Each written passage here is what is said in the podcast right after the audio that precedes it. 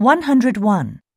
The company announced that it is doing more to ensure the safety of workers who use hazardous equipment.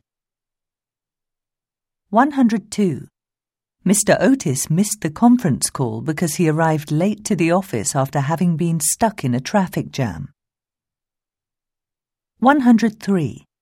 While Professor Maxwell is overseas for the symposium, please direct all calls to either of his administrative assistants.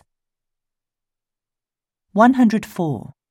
Since joining the firm, Dylan Murphy has gained a reputation for being a valuable team member on large projects.